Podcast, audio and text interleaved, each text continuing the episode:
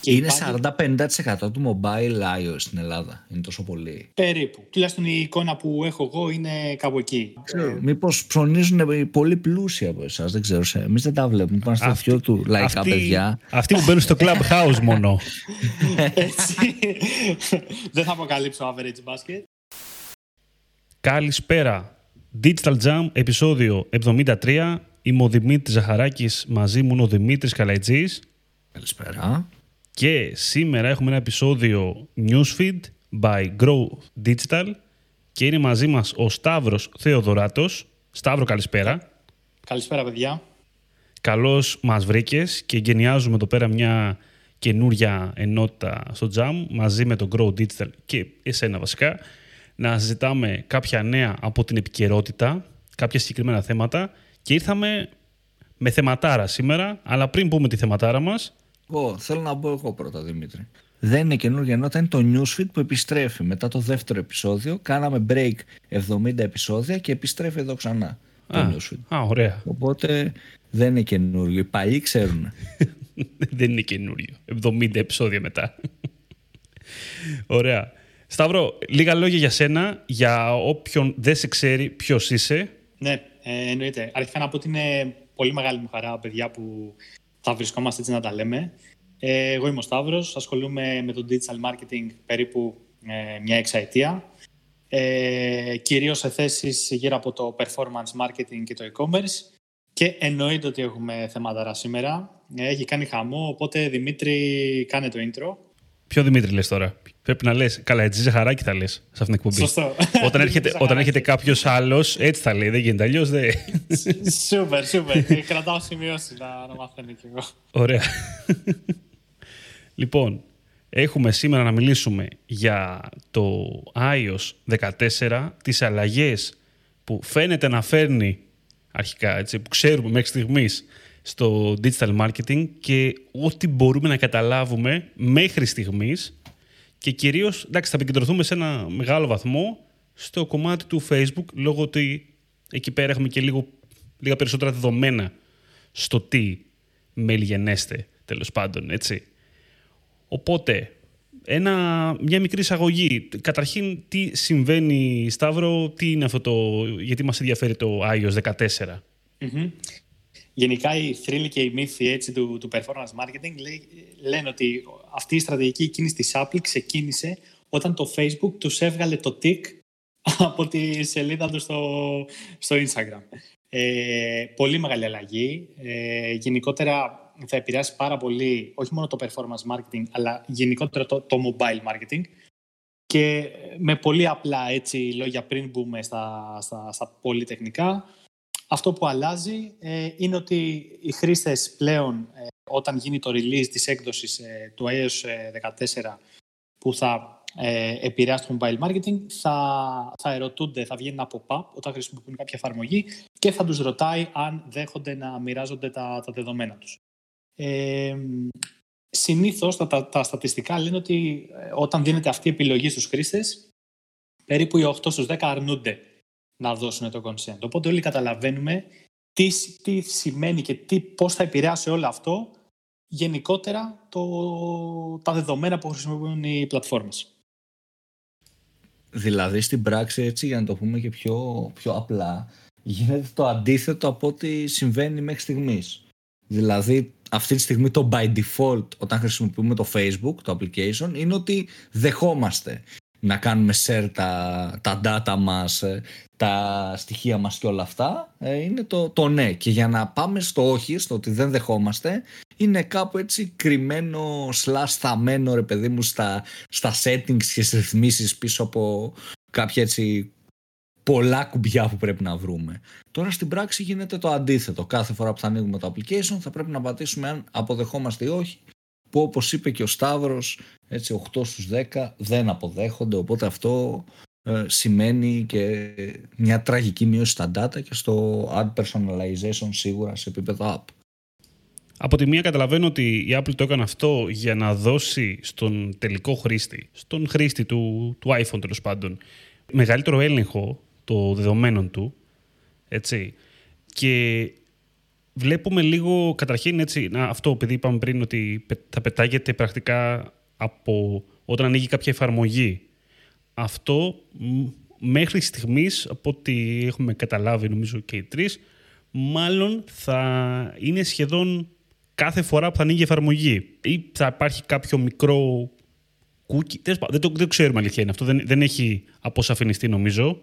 Έτσι. Σωστά. Ε, ακόμα είναι λίγο αμφιλεγόμενο το πώς θα γίνεται αυτό, αν θα είναι δηλαδή one-off ε, ή αν ε, θα βγαίνει, θα εμφανίζεται ένα pop-up κάθε φορά που κάποιος χρήστης ε, ανοίγει μια, μια εφαρμογή. Νομίζω ότι και τα δύο σενάρια είναι στο τραπέζι. Ε, στην περίπτωση ας πούμε, που βγαίνει one-off, ενδεχομένως να μπορεί κάποια στιγμή ο χρήστης μέσα από τα settings του να μπορεί να, να πάει και να το αλλάξει αυτό, αν κάποια στιγμή θέλει να μοιράζεται δεδομένα. Ειδάλλως, όπως ε, σωστά είπε και ο Δημήτρης, ε, ο Καλαϊτζή, ότι να, να εμφανίζεται κάθε φορά που κάποιος ανοίγει το app. Mm. Ε, φαντάζομαι εντάξει, όταν ο χρήστης έχει το, το app ανοιχτό και τρέχει από πίσω η διεργασία, OK, okay, εντάξει, δεν, δεν πιστεύω ότι θα το ξανανοίξει μετά και θα ξαναχρειαστεί να κάνει τέτοιο. Εντάξει, αυτό είναι σαν να έχει κατεβάσει το, το παράθυρο τέλος πάντων. Οπότε αυτό δεν μας ενδιαφέρει. Περισσότερο μας ενδιαφέρει όταν θα κάνει κλείσει εντελώς την εφαρμογή. Από ό,τι μπορούμε να καταλάβουμε. Τώρα, τι μπορούμε να πούμε παρακάτω; Σίγουρα ε, αυτή η αλλαγή είναι λίγο έτσι, έχει δημιουργήσει αρκετά, αρκετό θόρυβο γιατί είναι σαν να βάζει η Apple απέναντι τα apps και την, ε, το πώς ας πούμε κάνουν monetization. Πρακτικά τι σημαίνει αυτό; Και γιατί έχουμε παρατηρήσει ότι το Facebook είναι αυτό που βγαίνει και βροντοφωνάζει για τις αλλαγές αυτές; Γιατί στην ουσία ε, το, το, η Apple δεν θα επιτρέπει στις mobile εφαρμογές να παίρνουν δεδομένα από το χρήστη, να τα διαχειρίζονται και να τα αξιοποιούν για marketing σκοπούς. Δηλαδή ο διαφημιστής που είναι ο end user ε, δεν θα έχει πρόσβαση ε, σε δεδομένα. Αυτό πρακτικά τι σημαίνει και σιγά σιγά να μπούμε σε αυτό το μονοπάτι που λέγεται performance ότι όσο περισσότεροι χρήστες δεν δέχονται να μοιράζονται τα δεδομένα τους τόσο λιγότερα δεδομένα θα έχουν οι πλατφόρμες να αξιοποιούν που σημαίνει ότι το remarketing θα υποστεί ένα πάρα πολύ μεγάλο πλήγμα, ε, το segmentation των κοινών σε επίπεδο audience, δηλαδή δεν θα γνωρίζουν οι πλατφόρμες ποιος είναι ο χρήστης, ώστε μετά να γίνουν τα όλα όσα γνωρίζουμε μέχρι τώρα περί segmentation, ε, audience remarketing, ακόμα όμως και στο επίπεδο το, το conversion. Τι λες Δημήτρη Καλαϊτζή γι' αυτό; Εντάξει, γενικά αυτό αλλάζει πάρα πολύ το τοπίο αλλάζει πάρα πολύ το κομμάτι του advertising σε applications γενικότερα. Δηλαδή, ε, το κομμάτι, ας, αν εξαιρέσουμε τελείως το, το Facebook και πάμε στο audience network ή στα placement, ξέρεις, τα app placements που έχει η Google μέσα από το display network, ε, είναι λίγο χαοτικό αυτό, είναι, χτυπάει πάρα πολύ θεωρώ και τους ε, publishers και τα application και όλα αυτά τους χτυπάει πάρα πολύ σε αυτό το κομμάτι. Ε, γιατί θεωρώ ότι τους ε, εκμηδενίζει ρε παιδί μου το, τη δυνατότητα κάποιου είδους personalization, κάποιου είδους relevance ads που είναι πάρα πολύ σημαντικό για να πετύχει ένα ad. Γιατί αν δεν ξέρεις ποιον στοχεύεις, είναι πολύ δύσκολο μωρέ να, να πετύχει κάτι. Αυτό ήταν και το, το πολύ δυνατό του διαδικτύου και του digital marketing ότι πετύχαινε πολύ σωστά αυτό που στην τηλεόραση ας πούμε γινόταν κατά προσέγγιση και κατά πολύ μεγάλη προσέγγιση και με μεγάλες αποκλήσεις. Πετύχαινε δηλαδή το απόλυτο personalization. Ε, πράγμα που τώρα ας πούμε εκμηδενίζεται. Οπότε θεωρώ ότι θα πέσουν και τα revenues στα applications, ρε παιδί μου, πάρα πολύ. Γιατί θα φύγουν ε, αρκετά έτσι, οι εταιρείες, ε, αρκετά μεγάλο μέρος τέλος πάντων της επένδυσης, θεωρώ, οπότε θα μειώσει λίγο και το, το revenue σε κάποιο βαθμό στα application. Δηλαδή, ακόμα και αν εξαιρέσουμε τις Facebook αλλαγές που θα δούμε αμέσως μετά, ε, καθαρά σε apps και σε, σε αυτό το είδους το placement, νομίζω ότι δημιουργεί πάρα πολύ, έτσι, πολλούς πονοκεφάλους, ας πούμε. Δημήτρη, ήσουν πολύ αρνητικός. Λοιπόν, κάτσε λίγο. γιατί καμιά φορά, λογικά θα έχουν. Καμιά φορά ναι. η αλήθεια είναι αρνητική. Δηλαδή, ε. πρέπει, θεωρώ, θα σου πω στη ζωή μερικές φορές πρέπει πέσαν να όλοι, πέσαν όλοι τώρα όσοι, όσοι ακούνε. Δηλαδή, σου λέει, άστο πάει. Όχι, θα σου πω, όχι, όχι, έχει θετικό μήνυμα. Καμιά φορά στη ζωή πρέπει να αποδεχόμαστε ότι τα πράγματα είναι χάλια για να βρούμε έτσι όλοι μαζί έναν τρόπο να τα κάνουμε ξανά ωραία και όμορφα. Δηλαδή, εγώ είμαι της άποψης ότι θα βρούμε τρόπους να κάνουμε τη δουλειά μας ε, διαφορετικούς τρόπους. Ναι, και θα γυρίσουμε και θα transition. αλλάξει το κομμάτι του performance. Ναι, θα γίνει ένα transition όπως, όπως γίνεται έγινε, ανέκαθεν. Όπως έγινε και ε, με το COVID θα σου πω εγώ τώρα. Δηλαδή, άσχετο παράδειγμα, αλλά με την έννοια καταλάβετε τώρα. Ναι, δυσκολίες, λογική... πολλές δυσκολίες μαζεμένες, αλλά εντάξει, OK. Okay. Βρίσκεις τρόπο. Και το, και το καλό είναι ότι θεωρώ ότι εμείς στο digital έχουμε μάθει σε, να είμαστε σε ένα χώρο που αλλάζει συνέχεια. Δηλαδή ξέρουμε ότι άμα ακούσεις ένα podcast για ένα tool ή για, για ένα segmentation, δεν ξέρω εγώ τι, πριν ένα χρόνο, νομίζω θα σου φανεί τελείως άκυρο. Και έχει περάσει μόλις ένα ένας χρόνος. Και θα νομίζω ότι μιλάμε για 10 χρόνια πριν. Ξέρεις, το έχουμε συνηθίσει εμείς στο digital ότι δύο χρόνια στο digital είναι 10 χρόνια πραγματικής ζωής. Οπότε it's okay για μας. Πιστεύω θα βρούμε τη λύση εν τέλει. Πάντως, επειδή είμαστε και έτσι άνθρωποι που μας αρέσουν τα νούμερα και χωρίς να θέλω να τρομοκρατήσω περισσότερο, αν ε, κάνουμε μια απλή άσκηση, αν τα βάλουμε κάτω, ε, γενικά τα στατιστικά τι μας δείχνουν μέχρι τώρα και θα μιλήσω για την ελληνική αγορά. Περίπου το 70 80% του traffic ενός, ε, ενός site είναι από mobile. Και συνήθως περίπου το 45-50% από αυτό το mobile traffic είναι iOS users. Οπότε φανταστείτε αν 8 στους 10 ε, iOS users δεν αποδεχτούν να μοιραστούν δεδομένα τι έχει να γίνει. Και είναι υπάρχει... 40-50% του mobile iOS στην Ελλάδα. Είναι τόσο πολύ. Περίπου. Τουλάχιστον η εικόνα που έχω εγώ είναι κάπου εκεί. Τώρα, ξέρω, ε... Μήπως ψωνίζουν πολύ πλούσιοι από εσάς, δεν ξέρω. Εμείς δεν τα βλέπουμε. Είμαστε στα πιο του λαϊκά αυτή, παιδιά. Αυτοί που μπαίνουν στο clubhouse μόνο. Έτσι. δεν θα αποκαλύψω average basket, αλλά η εικόνα που έχω να μοιραστεί είναι αυτή. Στο περίπου.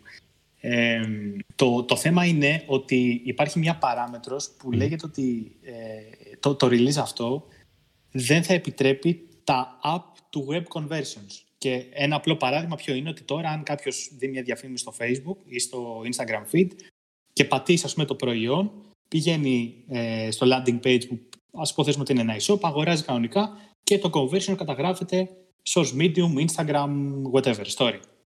Εάν με τα καινούργια δεδομένα ο χρήστης δεν αποδέχεται να μοιράζει τα, τα δεδομένα του, εν πάση περιπτώσει, και κάνει μια αγορά μέσα από ένα app, είτε λέγεται Instagram, είτε λέγεται YouTube, είτε λέγεται Facebook, είτε οτιδήποτε, δεν θα καταγράφεται αυτό το conversion στα analytics μας. Θα το καταγράφει ενδεχομένως σε κάποιο άλλο social medium, ίσως direct, δεν ξέρω. Οπότε θα υπάρχει μια τεράστια απώλεια στο performance που ο τελικός χρήστης βλέπει, με αποτέλεσμα να οδηγηθούμε σε budget allocation καταστάσεις κτλ. Όμως πέρα από το κομμάτι, εντάξει, αρχικά αυτό το πράγμα, όπως είπαμε, χτυπάει πάρα πολύ τα apps, έτσι. Ε, πάμε λίγο στο κομμάτι λίγο να το δούμε γύρω από τα Facebook ads συγκεκριμένα. Γιατί εκεί πέρα έχουμε και πληροφορίες γενικότερα. Έχουμε πράγματα τα οποία έχουμε εξελίξεις ε, να πούμε γιατί όντως έχουν γίνει πραγματάκια, όντως έχουν γίνει αλλαγές πρακτικά από τώρα έχουν ξεκινήσει αυτές οι αλλαγές. Ποια είναι η πιο, έτσι, το πιο συγκλονιστικό που βλέπουμε στα Facebook ads να αλλάζει; Εντάξει, ένα είναι αυτό, ένα είναι αυτό Δημήτρη μου. Είναι το attribution. είναι το attribution. Ανησύχησα. Θεωρώ δηλαδή ότι το, το πιο συγκλονιστικό νομίζω και η αλλαγή που και θα, θα εξηγήσω λίγο γιατί αλλάζει τόσο πολύ. Α πούμε mm. όμως πρώτα την αλλαγή, γιατί κάνουμε ένα step έτσι. Ε, το Facebook σαν default attribution είχε το 28 μέρες click, one day view. Δηλαδή ε, τα αποτελέσματα που βλέπαμε στο reporting του Ads Manager by default, αν δεν αλλάζαμε κάτι ε, σε ένα λογαριασμό, ήταν οι αγορές που έχουν γίνει, οι συναλλαγές τέλος πάντων, τα events που έχουν γίνει ε, βάσει pixel από μια καμπάνια 28 μέρες μέχρι και 28 μέρες αφότου κάναμε κλικ σε αυτήν ή μέχρι μία μέρα αφότου είδαμε τη συγκεκριμένη διαφήμιση.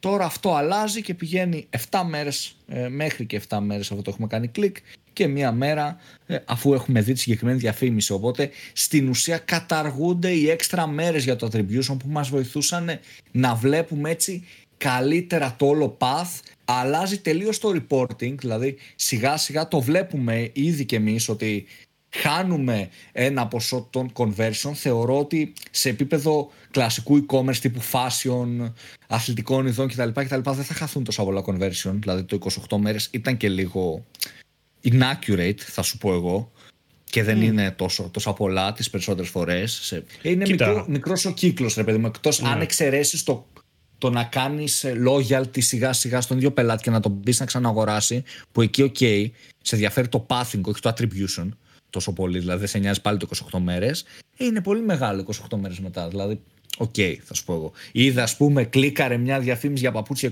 28 μέρες και επηρέασε τόσο πολύ και αγόρασε 28 μέρες μετά οργανικά. Δεν νομίζω, θα σου πω. Κοίτα, το, θα σου έλεγα, το 7 days ε, view βαράει πολλούς, θα σου πω εγώ. Βαράει πολλούς ενώ στο, στο reporting. Γιατί έπαιζε πολύ, ειδικά σε remarketing, θα σου πω τώρα εγώ. Έπαιζε να, δει, να δεις τα αποτελέσματα εννοώ τώρα, έτσι. Όχι ότι κάποιος έκανε πάντων, βελτίωση διαφημίσεων για 7 days. Ε, αλλά εκεί πέρα, δηλαδή, εκεί πιστεύω ότι πονάει. Δηλαδή, θα, εκεί θα, αυτοί που το παρακολουθούσαν έτσι ε, θα δούνε πολύ διαφορετικά αποτελέσματα ξαφνικά. Εντάξει, το 28 μέρες γιου και αυτά είναι, είναι ακραία. Okay. Όχι ότι δεν υπάρχουν, ε, εγώ πιστεύω, και άνθρωποι που μας ακούνε και γενικότερα έξω στην κοινωνία άνθρωποι που έχουν 28 days view, ας πούμε, έτσι, ή κλικ και κλικ και τα παρουσιάζουν αυτά τα δεδομένα. Γίνεται και για κάποιους λόγους μπορείς να πεις ότι δεν είναι και κακό για κάποιους λόγους. Για κάποιους λόγους θα σου πω εγώ ότι είναι λίγο OK, ξέρεις, είναι joke που λες και εσύ. Καλαϊτζή λέω τώρα. Ο Καλαϊτζή το λέει αυτό. Εντάξει, τώρα μην το αναλύσουμε αυτό για το attribution, για το ότι είναι σωστό και ότι είναι λάθος. Το σίγουρο είναι ότι θα δούμε πάρα πολύ μεγάλη αλλαγή, ειδικά στο κομμάτι remarketing, το οποίο θα πληγεί περισσότερο. Άμα βάλουμε τώρα και το παράγοντα το, της ελλειπής καταμέτρησης, αρχίζουμε και παίρνουμε κακά data. Οι δυναμικές διαφημίσεις που ήταν πολύ έτσι, πηγαίναμε με τα μπούνια στο Facebook, ε, τρώνε ξαφνικά μια τρελή σφαλιάρα. Που απορώ άμα θα καταφέρουν, λογικά θα καταφέρουν, εντάξει, OK, okay, να επιστρέψουν, αλλά με προβληματίζει λιγάκι εκεί πέρα το πράγμα. Δεν ξέρω για σας. Εντάξει, ε, ανέκαθεν ε, το, οι remarketing καμπάνιες στο Facebook ήταν αυτές που είχαν και το μεγαλύτερο ROAS συνήθως από πολλά γανάγια. Ε, Ενδεχομένως σε κάποια industries να ξεπερνάνε και το, το ROAS που έχουν το, το remarketing της Google, ας πούμε. Οπότε, ναι, εάν ε, το Facebook γενικά είχα διάβασει ότι έκανε μια εκτίμηση ότι θα πέσουν περίπου το 60% των εσόδων γενικότερα από τις ε, διαφημίσεις στο Facebook. Υποθέτω από αυτό το 60% περίπου το 80% θα είναι από remarketing, ε, καθώς άμα μειωθεί το κοινό. Δεν υπάρχουν δεδομένα, ας μου επιτραπεί η έκφραση, δεν θα υφίσταται remarketing. Θα είναι πολύ, πολύ μικρό το audience. Οπότε εκεί θα δούμε ενδεχομένως φαινόμενα να αυξηθεί πάρα πολύ το frequency. Για να διατηρήσουν το frequency σε λογικά επίπεδα θα πέσει το spend. Ε, αυτό τουλάχιστον μας λέει η λογική. Οπότε όλοι θα βγουν χαμένοι. Και το Facebook γιατί δεν θα έχει έσοδα, αλλά και οι διαφημιστές γιατί αντίστοιχα δεν θα έχουν καμπάνιες όπου θα δίνανε ένα ευρώ και ενδεχομένως να τους έφερνε πίσω 25-30. Οπότε αυτή είναι η δική μου άποψη και έχει ενδιαφέρον να, να δούμε πώς θα, πώς θα το διαχειριστούν ε, αυτό ε, οι εταιρείες και, και εμείς φυσικά. Ισχύει αυτό πάρα πολύ που λες. Και είναι θέμα, δηλαδή, εγώ πιστεύω τώρα εδώ μπαίνει ένα μεγάλο challenge σε Facebook και Google και ειδικά σε Facebook, γιατί ρε παιδί μου στο Facebook είχαμε ε, τα πιο δυνατά remarketing, θεωρώ. Δηλαδή σε επίπεδο Facebook εκεί γινόταν περισσότερο invest σε αυτό το κομμάτι. Σε κάθε είδους remarketing και νομίζω ότι δουλεύανε και καλύτερα εν τέλει ε, σε Facebook slash Instagram. Εκεί μπαίνει έτσι ένα μεγάλο challenge μέσα σε αυτές τις εταιρείες να βρούνε τη λύση, να βρούνε την απάντηση ε, σε όλους αυτούς τους νέους νόμους ε, τύπου GDPR, ε, όπως, ε, whatever όπως λέγονται, στην Αμερική αντίστοιχα, ε, στις αλλαγές σε Apple, σε Android που μπορεί να έρθουν, στο οτιδήποτε θα αλλάξει, να, να υπάρχει έτσι μια απάντηση από τις συγκεκριμένες εταιρείες να βρεθεί μια άλλη λύση για να, για να έχουν όσο το δυνατόν περισσότερα δεδομένα και να μην χαθεί το κομμάτι της απόδοσης. Βέβαια, εδώ θέλω να βάλω ένα μεγάλο αστερίσκο γιατί το κομμάτι του remarketing είναι και ένα θέμα λίγο περίεργο. Δηλαδή έχουν γίνει ας πούμε και έρευνες που έχει παρατηρηθεί overspending στην ουσία στο remarketing γιατί ναι μεν εμείς βλέπαμε αποτελέσματα αλλά δεν επηρεάζαν τόσο εν τέλει την, ε, την απόφαση του καταναλωτή για να αγοράσει. Είχα διαβάσει ας πούμε έρευνα που έλεγε ότι το 78-68% δεν επηρεάστηκαν καν από διαφήμιση που είδαν πριν αγοράσουν ότι δεν επηρεάστηκαν τόσο πολύ τέλος πάντων. Οπότε, τη remarketing διαφήμιση. Οπότε ενδεχομένως λίγο να έκλεβε εντός εισαγωγικών κάποια conversion αντίστοιχα το Facebook με όλο αυτό το, το attribution μοντέλο. Οπότε θα δούμε δηλαδή στην πράξη πόσο θα επηρεάσει και τι εν τέλει. Mm-hmm. Πάντως εγώ αν, ε, αν μου λέγανε, αν ξαφνικά έτσι ας το πούμε ότι κοίταξε να δεις από αύριο χάνεις όλο το remarketing στο facebook θα, θα έπαιρνα έτσι το, το αμάξι και θα πήγαινα κάπου στην παραλιακή σε ένα βράχο να κάθομαι να κλαίω μπροστά στη θάλασσα. ε, δηλαδή είναι, δεν θα μπορούσα να το φανταστώ γιατί στην ουσία το remarketing είναι αυτό που κρατάει και το, και το ωραίο του καναλιού και τόσο το acquisition. Αλλά έχει ενδιαφέρον να σχολιάσουμε και το πώς αλλάζει γενικότερα, πώς αυτές οι αλλαγές μάλλον επηρεάζουν και το Facebook να πάρει στρατηγικές αποφάσεις, όπως ας πούμε η μείωση των ε, pixel events. Όπου σου λέει ότι από ένα σημείο και μετά θα μπορείς να χρησιμοποιήσεις μόνο 8. Πώς, πώς, πώς σας φαίνεται αυτό, π.χ. πώς θα επηρεάσει πολύ μεγάλα brands που ταγκάρουν ας πούμε, και το παραμικρό στο site τους; Καταστροφικό θα πω εγώ. όχι, εντάξει, όχι, Θα, θα γίνω λίγο πιο έτσι αισιόδοξος. Ε, είναι λίγο περίεργο για κάποιον δηλαδή που έχει συνηθίσει και στο day to day του, στο optimization του, σε αυτό το κομμάτι έχει συνηθίσει να έχει πολλά events και να φτιάχνει events για τα πάντα και για micro goals και να βλέπει έτσι καλύτερα την πορεία του χρήστη και micro events και, και, και δεν ξέρω εγώ τι, ε, αυτούς θα τους επηρεάσει πάρα πολύ. Δηλαδή ας πούμε τα, τα 8 events ε, σε ένα e-shop γεμίζουν άμεσα. Βέβαια όμως θεωρώ ότι είναι μια κίνηση που έχει λογική, δηλαδή πάμε στη λογική ότι θα έχουμε λιγότερα δεδομένα. Άρα το AI θα έχει στη διάθεσή του λιγότερα δεδομένα για να κάνει ανάλυση και να βρίσκει έτσι τους πιο πιθανούς χρήστες που θα αγοράσουν εκείνη τη δεδομένη στιγμή που βλέπουν τη διαφήμιση. Οπότε θα το βοηθήσουμε εμείς πάρα πολύ ε, δίνοντας 8 μόνο event και φτιάχνοντας και ένα έτσι ε, priority κομμάτι ότι αυτό είναι το event που θέλω να στοχεύσω ε, κατά το πιο σημαντικό είναι αυτό μετά από κάτω είναι αυτό, αυτό και αυτό οπότε νομίζω ότι θα βοηθήσει εν μέρη αυτό το κομμάτι το AI στο να δουλέψει βέλτιστα ακόμα και με, και με λιγότερα data οπότε ναι και αυτό θα ισχύει στην περίπτωση όπου κάνει consent ο χρήστη. Γιατί αν δεν κάνει consent, τότε το Facebook θα λαμβάνει υπόψη το ένα ε, μοναδικό και πιο σημαντικό pixel event για την εταιρεία, έτσι. Προσπαθώ να σκεφτώ τώρα, σε αυτή τη συνάρτηση, ε, εντάξει, καταλαβαίνω ένα μικρό, μικρομεσαίο θα πω, business, τι παλεύει. Μία, ένα πιο μεγάλο business που έχει ανάγκη από περισσότερα events, τι θα εγώ κάνει; Θα σου πω, εγώ θα σου πω το αντίθετο. Μπορεί να βάλει δεύτερο πίξελ, ας πούμε, και να έχει άλλα 8. Θα σου πω τώρα εγώ. δεν ξέρω. Ε, εντάξει, ε, λογικά μπορεί. Χάλας, ε, μπορεί να χάλασε τη δύναμη του αλγόριθμου, δεν ξέρω. Και ε, να εντάξει, μπορείς δηλαδή. Ενώ το, μπορείς να το σπάσεις ναι. για άλλη χρήση, ρε παιδί μου, κατάλαβες. Ναι, δεν νομίζω όμως ότι αυτό το πρόβλημα, ρε παιδί μου, είναι τόσο για τις μεγάλες επιχειρήσεις. Θεωρώ το αντίθετο. Δηλαδή, mm. μια επιχείρηση που έχει spend, θα σου πω εγώ, ένα e-commerce, mm. που είναι leader στην Ελλάδα και έχει spend 50 χιλιάρικα το μήνα και 100 χιλιάρικα digital spend σε κανάλι όπως το facebook either way ρε παιδί μου και με τη χρήση personas θα πιάσει αυτούς τους χρήστες θα έχει και ok frequency σε αυτούς τους χρήστες θα εμφανιστεί στο τέλος ημέρας στο κοινό του το μαγαζάκι που έχει 800 και 1000 ευρώ budget και βασίζεται πάρα πολύ στη remarketing λίστα του για να δημιουργήσει ένα high loyalty και να εμφανίζεται σε αυτούς ή και στη lookalike λίστα γιατί δεν έχει budget να πιάσει όλη την περσόνα του ή ένα μεγάλο τέλος πάντων ποσοστό της περσόνας του για να δει τι δουλεύει, αυτό νομίζω το καταστρέφει.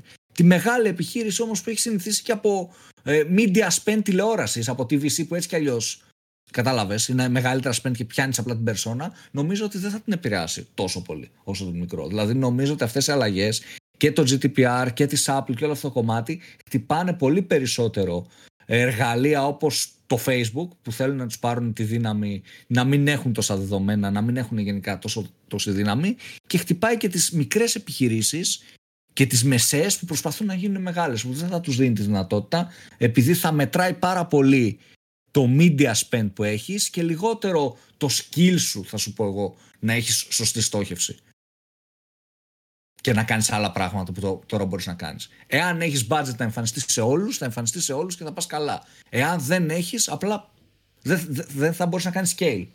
Εγώ το βλέπω κάπως έτσι. Δηλαδή αυτές οι αλλαγές νομίζω Αυτό... ότι χτυπάνε περισσότερο τη μικρή επιχείρηση. Ε, γενικά και όχι τη μεγάλη. Εντάξει, η μεγάλη επιχείρηση θα μου πεις ασχολείται με το brand, δεν ασχολείται μετά από ένα ε, σημείο. Ε, κάνει δεν... αυτό, κάνει και, ένα, κάνει και branding, έχει και άλλα κανάλια. δεν σε νοιάζει ρε παιδί μου τόσο αυτό, πολύ. Έχει, έχει κάνει impressions, έχει κάνει impressions και API, ξέρω εγώ. Εντάξει, okay. απλά δυσκολεύουν θα σου πω, θα δυσκολεύουν, εντάξει τώρα, okay, δεν πεθάνουμε κιόλας. Οι, οι δημιουργικές ιδέες. Δηλαδή, αρχίζουν και υπάρχουν κάποιοι μικροί περιορισμοί εκεί πέρα που δεν υπήρχαν. Αυτό είναι το, το εντυπωσιακό. Δηλαδή πριν θα έκανες μία σελίδα, τέλος πάντων, θα μάζευες ένα κοινό, θα το έχεις εκεί πέρα 365 μέρες. Τώρα τι κοινό θα.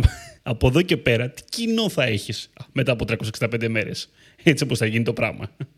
Ποιοι θα είναι αυτοί και, τι, και πού θα βρίσκονται, άμα θα βρίσκονται. Πουθενά. Έτσι.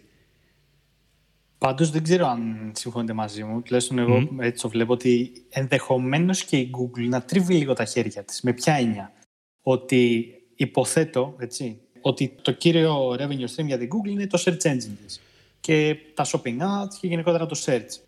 Σίγουρα, mm-hmm. εντάξει, ασυζητητή και το display και το YouTube είναι πάρα πολύ σημαντικά κανάλια και ενδεχομένως το YouTube είναι αυτό που θα επηρεαστεί κυρίως από αυτή την αλλαγή, σαν application, ε, καθαρά και μόνο σαν application. Οπότε η Google δεν τρώει τόσο μεγάλο hit. Ενδεχομένως ίσως με, με τους partners όπου αυτό που βάζει το search engine σε άλλα websites και εν πάση περιπτώσει ε, αυτό το Google Partners που λένε να δεχτεί ένα hit, αλλά δεν θα πέσουν και στα ναι. πατώματα όπως πέσει αυτό, το ναι. Facebook. Όσο προσπαθώ να το σκεφτώ για την Google, δεν, δεν μπορώ να βρω πολλά, πολλά κακά γενικότερα από όλη την ιστορία. Ναι, το YouTube είναι ένα θέμα. Δημιουργείται πρόβλημα. Δηλαδή, για εκεί πέρα δεν καταλαβαίνω πάλι πώς θα γίνει και στο YouTube, ας πούμε. Είναι, είναι, περίεργο. Είναι περίεργο. Είναι θα, θα ήθελα πάρα πολύ να μάθω τι θα γίνει, ας πούμε, εκεί πέρα. Όντως, ε, αρχίζει και με προβληματίζει και εμένα, έτσι όπως το πες τώρα, στην περίπτωση του YouTube. Όντως υπάρχει, υπάρχει ένα μεγάλο κενό να πλανάτε. Αλλά στην υπόλοιπη πλατφόρμα, εντάξει, Google Search, ας πούμε, ναι, δεν μπορώ να σκεφτώ πρόβλημα. Ή τουλάχιστον τόσο πρόβλημα που θα τρελάνει την Google, ας πούμε. Δεν νομίζω. Πέρα το κομμάτι που λέγαμε και τα attribution, υπάρχει μια αλλαγή που αφορά τα δημογραφικά στο Facebook από εδώ και πέρα; Επειδή αυτό Σωστά. διαβάζω τώρα. Ε, ναι, ε, λένε, λέγεται ότι δεν θα επιτρέπεται γενικότερα το, το breakdown σε conversion events, το οποίο συμπεριλαμβάνει προφανώς και το audience breakdown και σε gender και σε location. Οπότε χάνεται ναι. αυτή η πληροφορία. Ναι, ναι, ναι. Αυτό χάνεται σαν πληροφορία στο reporting και χάνεται και στο targeting αυτό δεν έχω καταλάβει. Δηλαδή θα μπορεί να στοχεύεις, αλλά δεν θα μπορείς να, να δεις το breakdown μετά. Τι αν τέλει, πού πήγε. Δεν, δεν κολλάει κιόλας. Δηλαδή, κατάλαβες. Δηλαδή, άμα στο έχεις στοχεύσει 18-24, αυτό θα σου βγάλει breakdown ούτως ή άλλως. Δηλαδή. Φαντάζομαι ότι ναι. μοιάζει ότι θα περάσει ένα μοντέλο, ξέρεις. Να σας πω κάτι. προσπαθώ λίγο να το βάλω κάτω να το κάνω έτσι σε ένα διάγραμμα. Mm-hmm. Υπάρχουν δύο, δύο σενάρια. Mm-hmm. Δεν ξέρω, μπορεί να πω και χαζομάρα. Τι σου έχει πει ο Μάρκος; Φε... ο Μάρκος, ε. λοιπόν, ε, από τη μία σκέφτομαι ότι πώς κάνει το targeting. Δηλαδή, ας πούμε το location μπορεί να το πάρει post στο Facebook. Μπορεί να το πάρει από τα δεδομένα του χρήστη εκείνη τη στιγμή, ανάλογα, ας πούμε, άμα μπει με 4G ή Wi-Fi, δεν ξέρω, whatever. Μπορεί όμως και να το πάρει από αυτό που έχει βάλει ο χρήστη στο Facebook. Οπότε το Facebook έχει δύο databases. Το ένα είναι το τι έχει αυτό σαν πληροφορία. Δηλαδή, εγώ έβαλα ότι έχω γενέθλια τότε και μένω Αθήνα. Και η άλλη πληροφορία που μπορεί να πάρει είναι από, το, από πού ας πούμε κάνω browse. Οπότε δεν είμαι σίγουρος πώς, από πού θα χάσει. Δηλαδή, αν το targeting που θα κάνω εγώ θέλω Αθήνα, θα βασίζεται σε αυτούς που έχουν δηλώσει μόνο στο Facebook Αθήνα ότι μένουν καθαρά από εκεί και πέρα ή θα υπολογίζει και άλλα δεδομένα. Οπότε και αυτό είναι λίγο γκρίζο. Με, αυτό και με τα δημογραφικά ειδικά με προβληματίζει γιατί άμα περάσουμε σε μια κατάργηση τέλος πάντων σχετικά ας πούμε των δημογραφικών ε, αλλάζει, αλλάζει το reporting γενικότερα όπως το ξέραμε. είναι εντυπωσιακό. Από την άλλη, πώς γίνεται να, να φύγει από το Facebook, αλλά παράλληλα να καταφέρει να μείνει στις άλλες πλατφόρμες τύπου Analytics τώρα. Εκεί πέρα προβληματίζουμε, δηλαδή, τι είναι αυτή η επιλογή δηλαδή. Εκεί δεν το πιάνω λιγάκι. Τέλος πάντων, θα δείξει, θα δείξει. Νομίζω θέλει χρόνο να το δούμε αυτό, εν τέλει θα γίνει. Εντάξει, αυτά θα το δούμε στην πράξη λίγο πολύ. Είναι αυτό που σου είπα.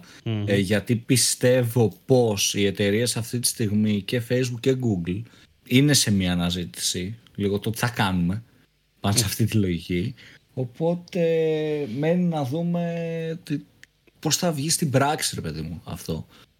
Γιατί σίγουρα ε, η κύρια αλλαγή, θα σου πω εγώ, είναι στο, στο πώς θα δουλέψει το, το performance marketing από εδώ και στο εξής.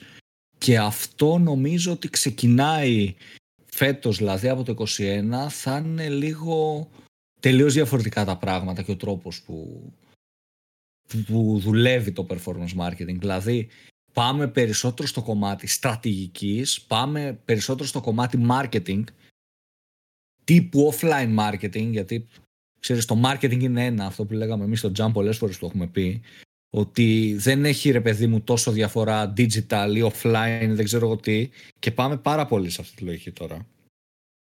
Ειδικά η έλλειψη αυτών των στοχεύσεων και η έλλειψη σε δεδομένα που μέχρι τώρα ας πούμε θεωρούσαμε ψηλό αυτονόητο θα σου πω εγώ τα έχουμε όλα αυτά και δουλεύαμε με, με αυτή τη λογική 100% ότι τα έχουμε αυτά τα δεδομένα και το θεωρούσαμε by default ότι τα έχουμε και ότι θα τα έχουμε οπότε η έλλειψη όλων αυτών των δεδομένων θα μας πάει πίσω στη δημιουργία personas, στη, στη στόχευση ξέρεις π.χ. συγκεκριμένων placement που ξέρουμε ότι μια περσόνα μπαίνει σε αυτά ή συγκεκριμένα κανάλια στο YouTube που ξέρουμε ότι συγκεκριμένη περσόνα βλέπει και τέτοια πράγματα. Δηλαδή θα πάμε σε τέτοιου τύπου λογική σιγά σιγά.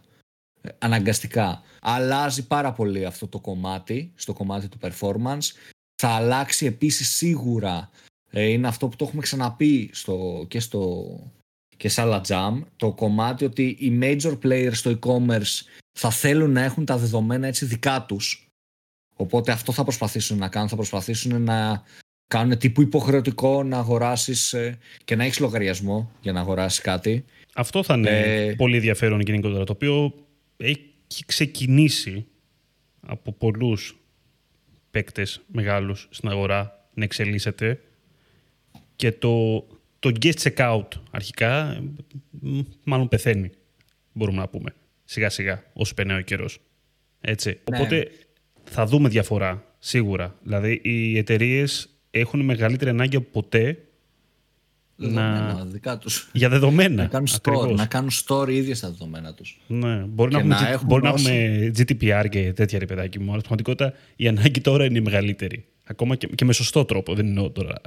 Ναι, ναι, ναι, ναι, Τσάτσικο τρόπο τέλος πάντων. Ε, αυτή τη στιγμή πιστεύω ότι θα είναι πολύ σημαντικό και το η δημιουργία ε, προγραμμάτων ας πούμε, για loyalty σε επίπεδο e-commerce τέτοια πράγματα. Η, η, χρήση των emails, θα σου πω ότι θα, θα γίνει πιο σημαντική πλέον. Όσο σου μειώνει τη δυνατότητα remarketing, ας πούμε, στο Facebook. Μέσα από email έχεις τη δυνατότητα τύπου remarketing. Μέσα από email βέβαια, αλλά έχεις τη δυνατότητα να τον βρεις, τον χρήστη που αγόρασε, ας πούμε. Γιατί στο Facebook πολύ πιθανόν μπορείς να τον βρεις. 2021 είναι καλά έτσι και μιλάμε για το email marketing. Ναι, ναι, ναι. Είναι, σου λέω, έρχονται, έρχονται παλιά. Έχει το μέλλον. Έρχεται το μέλλον. δηλαδή τίποτα άλλο. Ε, γράμμα να στέλνουμε στο πελάτη, θα πεις σε λίγο.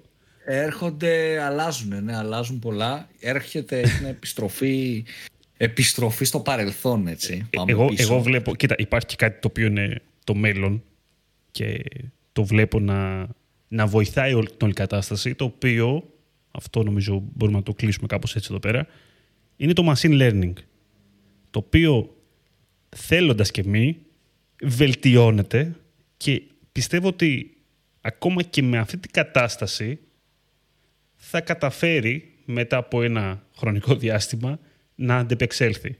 Να γίνει πιο έξυπνο, δεν ξέρω. Μπορεί να είναι σαν τα παιδιά που τα πιέζουν, ξέρεις. Σε πιέζουν να μάθεις και γίνεσαι καλύτερος μαθητής. Μπορεί και όχι. δεν δουλεύει, γιατί δεν δουλεύει έτσι το machine learning, θέλει δεδομένα. Θα δούμε. Πιστεύω ότι θα δούμε πιο έξυπνο αλγόριθμο στο μέλλον αναγκαστικά. Εκεί πέρα θα να το πάω. Θέλοντας και μη, θα πρέπει να το επιδιώξουν όλες οι εταιρείες που έχουν σχέση με διαφήμιση ότι και, στη, και στο Facebook θα δούμε να γίνεται πιο έξυπνος αλγόριθμος αναγκαστικά και στη Google γιατί τα δεδομένα θα πρέπει να... Πώς θα το πω... Να τα εκμεταλλεύονται καλύτερα. Ναι, θα πρέπει να, γίνονται, να τα εκμεταλλεύονται καλύτερα και πιο γρήγορα θα σου πω τώρα εγώ. Δηλαδή τα ερευνήματα που θα παίρνει... Και να κάνουν decision making mm. με βάση λιγότερα δεδομένα, γιατί θα είναι λιγότερα έτσι. Και λιγότερο χρονικό διάστημα πλέον. Ναι. Δεν γιατί έχουμε τώρα να κοιτάμε τι, δεν θα κοιτάμε τι έκανε ο χρήστης τελευταίες 45 μέρες πριν φτάσει σε αυτή την απόφαση. Και ούτως ή άλλως, εντάξει, κοίτα, τα signals που παίρνει, που παίρνει γενικότερα ο κάθε εταιρεία, κάθε Facebook αυτή τη στιγμή, είναι περισσότερο από ποτέ. Ακόμα και σε μία μέρα. Τα σημάδια που δίνουμε εμείς οι ίδιοι χρήστες στις πλατφόρμες είναι πάρα πολλά πλέον. Είναι περισσότερα από ό,τι ήταν παλιότερα. Οπότε πιστεύω τώρα, εγώ αισιοδοξώ, τώρα δεν ξέρω τέλος πάντων, ότι θα μας βοηθήσει το machine learning σε αυτό το κομμάτι. Πάντως ο Δημήτρης ο Καλάτσι είπε κάτι πολύ. Ε, μπορεί να το περάσαμε τη γρήγορα, αλλά είπε κάτι πάρα πολύ στοχευμένο. Και, και ποιο είναι αυτό; Σίγουρα οι εταιρείες θα πάνε σε μια λογική να αποκτούν first party data, να πάνε σε loyalty schemes κτλ. Το οποίο, αν το δούμε έτσι με πιο σφαιρικά, μπορούν να κάνουν override την αλλαγή του iOS 14. Και τι, τι, τι εννοώ με αυτό; Εάν μια εταιρεία έχει, ε, ας πούμε, μια βάση δεδομένων με χιλιάδες email και τηλέφωνα και τα ανεβάσει στο Facebook με σκοπό να κάνει αυτό το, το advanced matching ενδεχομένως ε, και να του στοχεύσει, κατά κάποιο τρόπο είναι σαν να χακάρει, ας πούμε, το, το iOS 14 γιατί και consent να μην έχει δώσει πιστεύω ότι ενδεχομένως να λειτουργήσει με αυτόν τον τρόπο, χωρίς να είμαι σίγουρος για κάτι. Λογικά θα λειτουργήσει. 100%. Γιατί και να μην έχει δώσει ότι δεν θέλω να περάσει κανένα δεδομένο, στο τέλος της ημέρας θα κάνει την αγορά με τον λογαριασμό που έχει. Θα, εσύ θα αντιληφθείς ποιος είναι αυτός. Είναι ο Δημήτρι που ήρθε από το Facebook πρώτη φορά, ξέρω εγώ. Whatever. Σω, θα ξέρεις ποιος είμαι. Ε, δεν Γιατί... θα έχει σημασία να δώσω εγώ ξέρεις, πρόσβαση. Όχι, και okay, στο Analytics μπορεί να μην το δεις ποτέ. Γιατί θα έχω δεχτεί τα cookies το, στο CRM σου, στο ERP σου, whatever, θα το έχεις αυτό. Σωστά, γιατί το email δεν είναι δεδομένο που περνιέται με το consent. Το έχει αποθηκευμένο στη βάση δεδομένων του Facebook. Άρα, αν μια εταιρεία καταφέρει να συλλέξει accurate emails και, και data για τους χρήστες και κάνει remarketing με customer list, νομίζω θα παίξει καλά αυτό. Θα είναι μία λύση, ας το πούμε. Δεν ξέρω πώς αποτελεσματική, αλλά είναι κάτι σε όλη αυτή την κατάσταση. Ναι, Σίγουρα. και υπάρχουν και μηχανισμοί αυτό να γίνει και πιο. με άλλες ταχύτητες τέλος πάντων. Δηλαδή, όχι ότι να κάνουμε upload κάθε μέρα και τέτοια. Υπάρχουν ναι, τρόποι, ναι. υπάρχουν integrations να γίνει αυτό, άμα θέλεις. Και για. όχι μόνο για λίστα πελατών, για λίστα απογραφών και ούτω καθεξής. Εδώ, είδες, εδώ μπαίνει λίγο το creativity που λέγαμε. Δηλαδή πρέπει να γίνουμε λίγο δημιουργικοί ξανά. Συμφωνώ και θα πω έτσι κάτι τελευταίο εγώ και νομίζω είμαι ok με αυτό το θέμα. Έχουμε κάτι θετικό πολλά. πες. Κάτι θετικό Γενικά, πες. Κάτι, ναι, ε, εντάξει θετικό. Ναι, θετικό. Ε, νομίζω ότι σιγά σιγά φτάνουμε σε ένα επίπεδο που το community management, το branding, το after sales, όλο αυτό το κομμάτι είναι πιο σημαντικό από ποτέ. Πλέον που οι στοχεύσεις θα μειωθούν οι δυνατότητες στόχευσης θα είναι πάρα πολύ σημαντικό να έχουμε καλό branding. Να έχουμε καλό brand, έτσι ώστε ακόμα και κάποιος όχι τόσο πολύ στοχευμένος χρήστης να, να κάνει το action και να αγοράσει. Ε, θα είναι σημαντικό το κομμάτι του το after sales για να τον πείσουμε να ξαναγοράσει ακόμα και αν δεν δει 20 φορές διαφήμισή μας, ακόμα και αν τη δει δύο φορές. Γιατί δεν θα μπορούμε να τη δείξουμε 20 σε αυτόν τον χρήστη, θα τη δει δύο φορές χαοτικά μαζί με άλλους που μπορεί να μην έχουν αγοράσει. Οπότε νομίζω ότι branding και product after sales, γενικότερα support, ε, γίνεται πολύ πιο σημαντικό και πέφτει το κομμάτι του ξέρεις, remarketing όλο αυτό. Ε, pure performance τύπου που έκανε ένας, ένας προγραμματιστής, έκανε λίγο Google Ads, ο τύπος που έφτιαξε και το site, δεν είχε ιδέα, πέταγε λίγο CPC manual ό,τι βγήκε και το δούλευε κάπως έτσι. Νομίζω ότι τώρα το φεύγει από αυτό το κομμάτι. Είναι σημαντικό για κάθε brand να κάνει και του τύπου awareness branding online και θα, θα μπουστάρει γενικότερα τις πωλήσεις από όλες τις καμπάνιες και από τις hard sale slash performance wise καμπάνιες. Νομίζω ότι πάμε προς τα εκεί ε, 100-0 ας πούμε. Αυτό πιστεύω. Πάντα προς τα εκεί πηγαίναμε, αλήθεια είναι, άμα το βάλουμε κάτω. Απλά το βλέπαμε. Εντάξει, πάντα. Όχι, κάποια στιγμή, ρε παιδί μου, εγώ θα σου πω ότι πριν 7 χρόνια, ας πούμε, ήταν μια εποχή κάτσε. που. Τι 7 χρόνια. 7 χρόνια στο marketing, είναι, στο digital είναι. Αυτό δεν, σου δεν λέω, υπήρχε ρε, πριν ότι 7 χρόνια. Υπήρχε, υπήρχε ένα τέτοιο ότι ξέρεις, ήταν και εύκολο και να σκέιλάρει και με μικρό budget. Εντάξει. Ήταν εύκολο να έχεις καλό ροάζ γιατί υπήρχε ο ανταγωνισμός. Τα τελευταία, ας πούμε, δύο χρόνια δυσκολεύει και πιστεύω θα δυσκολέψει κι άλλο. Εντάξει. Δεν είχες και αλγόριθμο πριν 7 χρόνια. Ήταν ρούκου τα πράγματα. Αλλά δεν Ναι, είχε αλλά ανταγωνισμός όλοι- να μου πεις, δεν χρειαζόταν. Όλοι έχουν. Δεν χρειαζόταν. Ε, γιατί αυτό δεν είχες ακριβώς. ανταγωνισμός. Αυτό Τώρα ακριβώς. όλοι έχουν αλγόριθμο και ο ανταγωνιστής έχει αλγόριθμο και έχει και 5.000 budget παραπάνω. Μάλλον έχει λίγο καλύτερο αλγόριθμο. Το θέμα Οπότε είναι. δυσκολεύει, δυσκολεύει γενικά. Το branding παίζει πολύ σημαντικό ρόλο και το creativity, το να χτίσουμε community, το να έχουμε έτσι ωραίο content ε, ακόμα πιο σημαντικό για να τους πείσουμε να κάνουν εγγραφή σε εμάς, για να τους πείσουμε να μας δώσουν email, για να τους πείσουμε να πατήσουν αποδοχή. Όλο αυτό το κομμάτι είναι πολύ σημαντικό. Οπότε έτσι οι content ομάδες, οι community managers ε, ανεβαίνουν πάρα πολύ και θα έχουν έτσι πολύ crucial ρόλο σε μια επιχείρηση. Συμφωνώ και εγώ με αυτό. Ε, νομίζω μπορούμε να το κλείσουμε. Ε, ναι. Ε, Το τερματίσαμε. Νομίζω. Τερματίσαμε, πιστεύω. Έτσι. Σταύρο, θες να πεις κάτι για να κλείσεις; Όχι, όχι. Να, να σε ευχαριστήσω, παιδιά. Πολύ ωραία κουβέντα. Πολύ ωραίο θέμα. Νομίζω το, το πήγαμε ως εκεί που έπρεπε. Και ανυπομονώ, παιδιά, για τα επόμενα. Κάνετε Εμείς, εξαιρετική δουλειά εμείς να και- σε ευχαριστήσουμε, εμείς να σε ευχαριστήσουμε Σταύρο που ήρθες εδώ πέρα με το Grow Digital μαζί. Εννοείται από κάτω θα υπάρχει και το link του άρθρου που θα βρείτε στο Grow Digital με περισσότερες πληροφορίες από αυτές που αναλύσαμε σήμερα και συζητήσαμε, που πιο πολύ κάναμε μια κουβέντα περισσότερο σήμερα, για χαλαρή κουβέντα γύρω από την αλλαγή για το iOS 14. Λοιπόν, εγώ να σας πω ότι μας ακούτε σε Spotify, Apple Podcast, Pocket Cast και όλες τις άλλες podcast πλατφόρμες και στο digitaljump.gr. Μας ακολουθείτε σε Facebook, LinkedIn, Instagram. Να ευχαριστήσουμε τον Σταύρο και τον Grow Digital που ήταν σήμερα μαζί μας με το Newsfeed. Τα λέμε την επόμενη εβδομάδα.